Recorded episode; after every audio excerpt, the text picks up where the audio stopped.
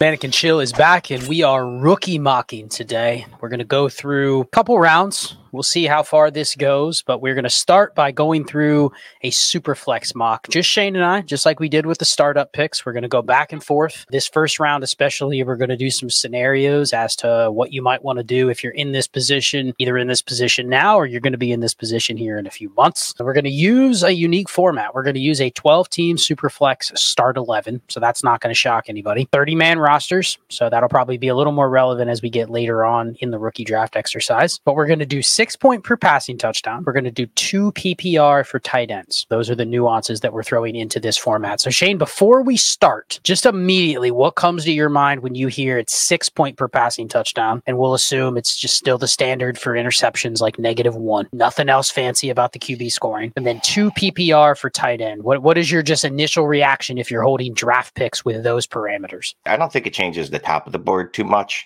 it definitely moves Brock Bowers up, probably over Malik Nabers. We'll see when we get there. And I got to be honest with you, it kind of brings JJ McCarthy into the mix before some of the other receivers that I normally would have taken in a let's say four point passing touchdown. Yeah, and we did do the the rookie mock a little while back, but this is going to be a little more specific. We're going to try to dial into each pick a little more specifically here. Uh, we did that player versus pick exercise, if you remember. This is going to be a little different. This is going to be focused just on having these rookie picks. Kind of what is your mindset if you're in this slot? What are you trying to do now? And obviously, here soon, we're going to have more data when it comes to the combine. And then very quickly after that, we'll start getting pro day results and stuff. So you're going to see, I think, towards the back half of the first into the second and third, there's going to be a little more clarity, I think, for how people view these picks versus right now. Doesn't it feel like, Shane, if you're just at the back of the first, you're kind of in no man's land where you don't want to aggressively buy them unless your process is, I want picks but it's also very hard to move them for something that wants you to get off of the pick when you know you're sitting on a mystery box that's really not going to emerge here for the next couple months. Right. Like you want to sell those picks for Nico Collins, Michael Pittman, etc. That range. Uh, unfortunately, no one in your league wants to buy those picks at that price. Maybe when it's less ambiguous after the combine, pro days, maybe we'll have a better, more concrete idea of who's going to be there. And then those ticks, picks will become a little more valuable. Yeah, I think we'll get into that here when we start the exercise that if you can trade a guy like Metcalf for the 109 and you get a second on top of it, A, the 109 becomes not just a receiver. You already know you're probably going to have receiver options there, right? It could be a quarterback, could be a tight end in two PPR. It could be you're very close to being able to move up one spot to get a quarterback because now you have a free second, which you might not have been able to do the deal if you still had DK Metcalf. So just kind of understanding what you could do with the picks that flexibility has to be worth something, especially since we're two and a half months out from rookie drafts. So I'm going to go ahead and start. We'll go alternate order. I have the 101, Shane has the 102, etc. We're going to go at least one round, then we'll maybe change it up and uh, do the rest of the draft. But we're going to start with the 101, six point per passing touchdown. So there's a couple things to consider here. I am drafting every odd numbered pick here, but I obviously do not have all of these picks for a team. So this pick I think is still very pick dependent. If I have multiple picks inside the top five, top six, I'm probably willing to go Marvin Harrison here still, just given that I'm going to have an option to get a quarterback probably in one of those spots. But depending on where you're at on Malik Nabers, a lot of people are talking now Malik Nabers is right there with Marv.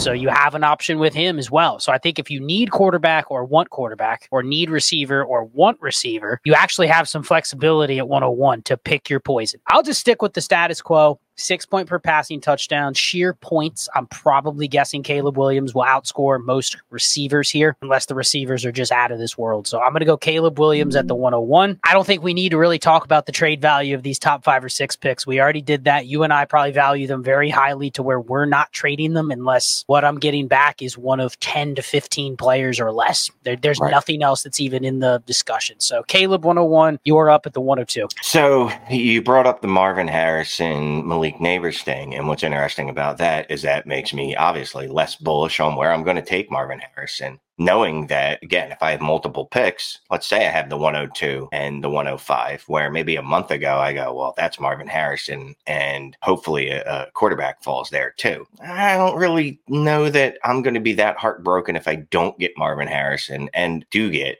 Malik Nabers later. All that to say that I'm just going to lean into the format, lean into what matters most in Superflex as far as at least a value perspective if not a production perspective. And I'm going to have to stay true to my own board. I have Jayden Daniels as my QB too, so I'm going to go Jayden mm-hmm. Daniels. Interesting. So, with what you just said, Caleb Williams goes 101. Let's say you did have the 105. Do you want to get stuck with two QBs? And I know I'm saying stuck, meaning it's not a bad problem to have, but let's say you have 102, 105, but you already have Joe Burrow or CJ Stroud, or and you're you don't really want to draft two quarterbacks, right? I know you. You don't want to draft yourself two more quarterbacks when maybe you have Joe Burrow and you have Kirk Cousins.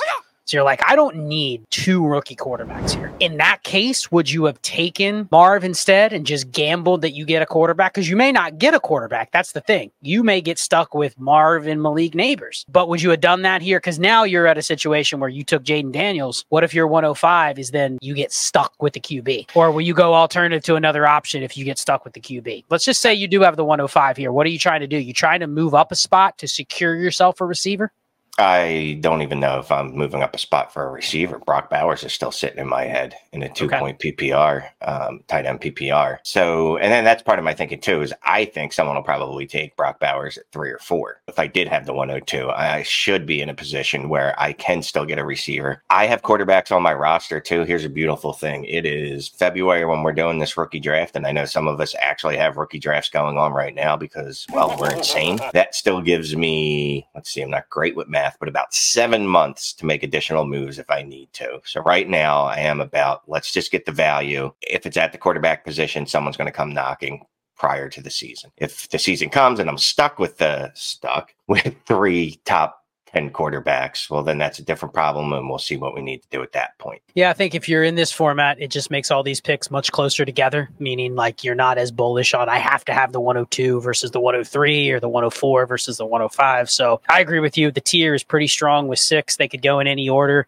There's going to be somebody, probably one person at least, that picks based on their needs and not exactly your board. So I'll go 103, Marvin Harrison Jr. I don't think he'll fall to 103 in many drafts unless it's uh, you know, really enhanced quarterback scoring or it's a 14 teamer or something like that. He may fall. I think the auction league we are in, it's a 16 teamer. I have the 104. That one I feel like I'm in a good spot, right? I have the 104. I need a I need a quarterback, but I'm also okay if I don't get a quarterback because I think I have Aaron Rodgers and Derek Carr. So so I could get by but I don't feel good about it. But I'm at a good spot where I think I'm kind of protected in the top four in a 16 teamer. So Marvin Harrison, 103. I'm okay kind of just taking the value here. I think you can probably trade him for better quarterbacks than what's on the board right now, even though there's a couple quarterbacks that are here going to go pretty soon. So you're up at 104. What are you doing? Here's where it gets interesting. Fun spot to be in. Do I take the quarterback who is currently the QB 13 in Dynasty football? having not played a down, which is a beautiful thing. Uh, Drake Maye? Do I go with who is a top 10 wide receiver in Malik Nabers? Also has yet to play a game in the NFL. And I didn't even bother to look at Brock Bowers, but I'm going to assume he's coming in as uh, the tight end two at worst in Dynasty. And in this format, it might be a little bit better. Right now, I am of the mind that I want to take the, the position and the player that I can most easily move if I want to and if they hit. And for me right now, that's going to be Drake Maye. That might change in a month. That might change in two months. But if I'm drafting today, that's what I'm going to do. Uh, which is pretty funny because Scott alluded to earlier, I am not the quarterback hoarder guy. We'll assume the 102 and 104 aren't the same team. We'll also have to make the assumptions that at 104, this is going to be very dependent on your roster. Do I already have a Joe Burrow? Do I already have not just one quarterback, but two quarterbacks? Do I have a Joe Burrow and a Tua Tagovailoa? Maybe I pronounced that correct. Probably not. Do I have Joe Burrow and maybe a level above that, Dak Prescott? Do I have Anthony Richardson and Deshaun Watson? In those instances, I'm going to go another way. Which way I'm going to go, I'm not going to tell you, but it's not going to be Drake Maye because I believe me and you have some drafts, rookie drafts, where we are in together. So I'm not going to specifically tell you what I'm going to do in those instances that exist, but it would be very context dependent. And part of that is because this tier is very close, even though it's cross positional. So I want to put your feet to the fire a little bit because you mentioned Drake Maye as the easiest if he hits that you'll be able to move, but then you also said that you would draft Drake Maye here only if you had a need at quarterback. So those kind of contradict. So basically, you're saying what scenario would you be interested in moving Drake Maye given you had a quarterback need? Would it just be he hit, now I can get something else? I can tier down, I can tier up,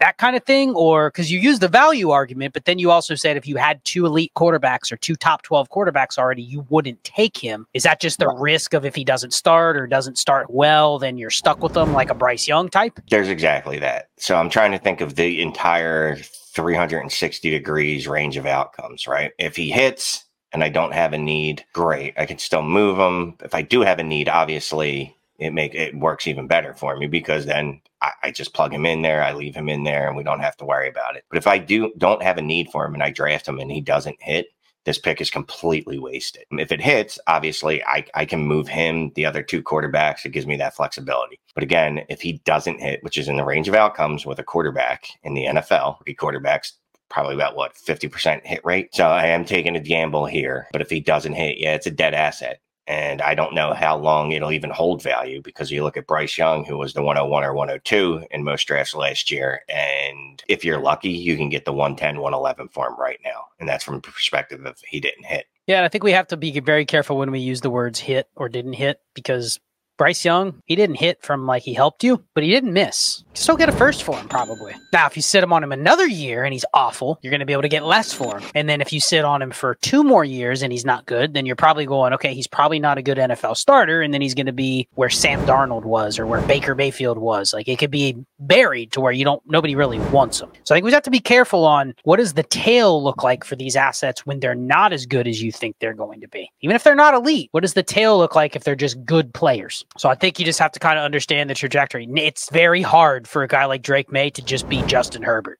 CJ Stroud. Like we expect that, but the range of outcomes is probably somewhere in the middle. So I can't argue with taking him because you're right. If he is a guy like Justin Herbert or CJ Stroud or Joe Burrow, you're on three first value basically overnight. So I like that. I'm going to go Malik mm-hmm. Nabers at 105. This is a spot where quarterbacks are pretty much gone in terms of who you would take here. If I also didn't care who I had between my roster construction, receiver, or tight end, those are interchangeable in a two PPR. I could live with Brock Bowers over Malik Nabers because I think the points per game is probably pretty similar. So I'd be willing to move back a spot for basically whatever somebody would give me. Future second, a bump up somewhere else, something like that. But I think these picks are almost equal. So I'll let you pick at 106. Uh, I assume you're going Brock Bowers. And am I right on that assumption? Yeah, and I don't know that we even need to have any discussion here. If Brock Bowers falls, air quotes, if you're listening to this on a podcast um, form, if Brock Bowers falls to 106, you would have to be pretty ballsy not to make the pick right here. Or you are, uh, what's the word I'm looking for, really bullish on JJ McCarthy which seems to be a trend over the last few weeks. I agree with you. I think those two picks are in the same tier. I'm going to go JJ McCarthy at 107 six point per passing touchdown, getting a quarterback that reportedly is going to go in the top 12. You know, in this type of format, especially if some of this steam on McCarthy continues, do we almost have to start considering that 107 as maybe it's not part of the tier, but here's what it is, Shane. There's also rumors of Rome Odunze, who may be your pick at 108, going in the top 10. All I need is JJ McCarthy or Rome Odunze to go in the top 10, top 12. I know both are going to be pretty strong assets. Do you start considering that 107 closer to that elite tier? Or if you yeah, have 107s, think, oh you don't really want to move off of them either right now, either, right? I got to be honest with you. 107 is a great place to be. 107, obviously 108 as well because there's going to be people that just don't believe in JJ McCarthy because of the counting stats. And frankly, we haven't seen the volume in college that would make most people feel better. But I'd say 108 is, and this is really good, 108 right now. I am comfortable with those picks. I don't feel a need to move any of them. I'm happy with any of these players I can get. And the beauty of it, it's quarterback, wide receiver, and the tight end. It, it's it's every position you could ever want. You know, obviously not running back, but whatever. We'll get to them at some point, I'm sure. Obviously, there's a vast difference between Caleb Williams, JJ McCarthy, and Rome Odunze, but I'd say that it's a solid 101 through 108 which you know we've been doing this for a while. That is not always the case. So hypothetical, you are going Rome Odunze at 108, correct?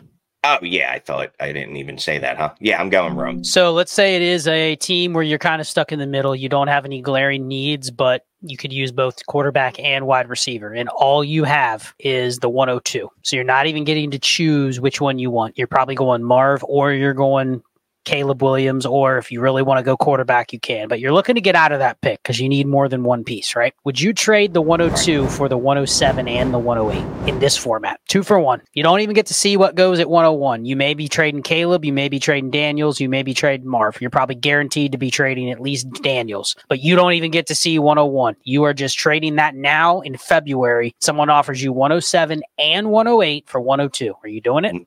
No. And I'm just looking at our draft, how it's turned out. JJ McCarthy and Rome. I am very, very bullish on well, Jayden Daniels, but I'd be fine with getting Caleb Williams there or Marvin Harrison. You know, it's going to be one of those three. So I'm 100% on board. And I think those players are at least a tier, if not two, above players at 107 and 108. Again, as of today.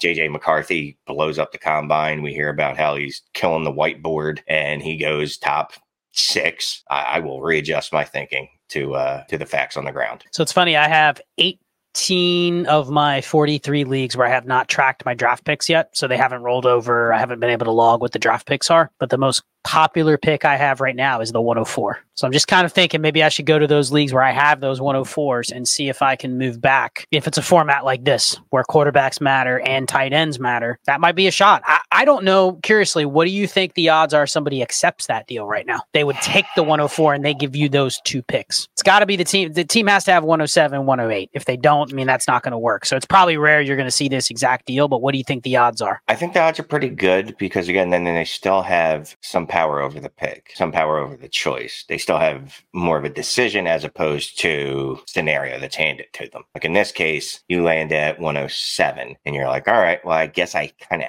have to go JJ McCarthy here based on the situation. 104 is kind of the breaking point. I think you could I think you could get that deal done. I think if you want the 104, you could get that. So I'm going to continue 109. I'll go Brian Thomas Jr. I think he's probably starting to emerge as the clear our wide receiver four. Honestly, I think this could change a lot between now and the draft, now in the combine, now in pro days. I mean, you're going to start seeing these profiles get dissected even more, but I think he's pretty much assured to get draft capital.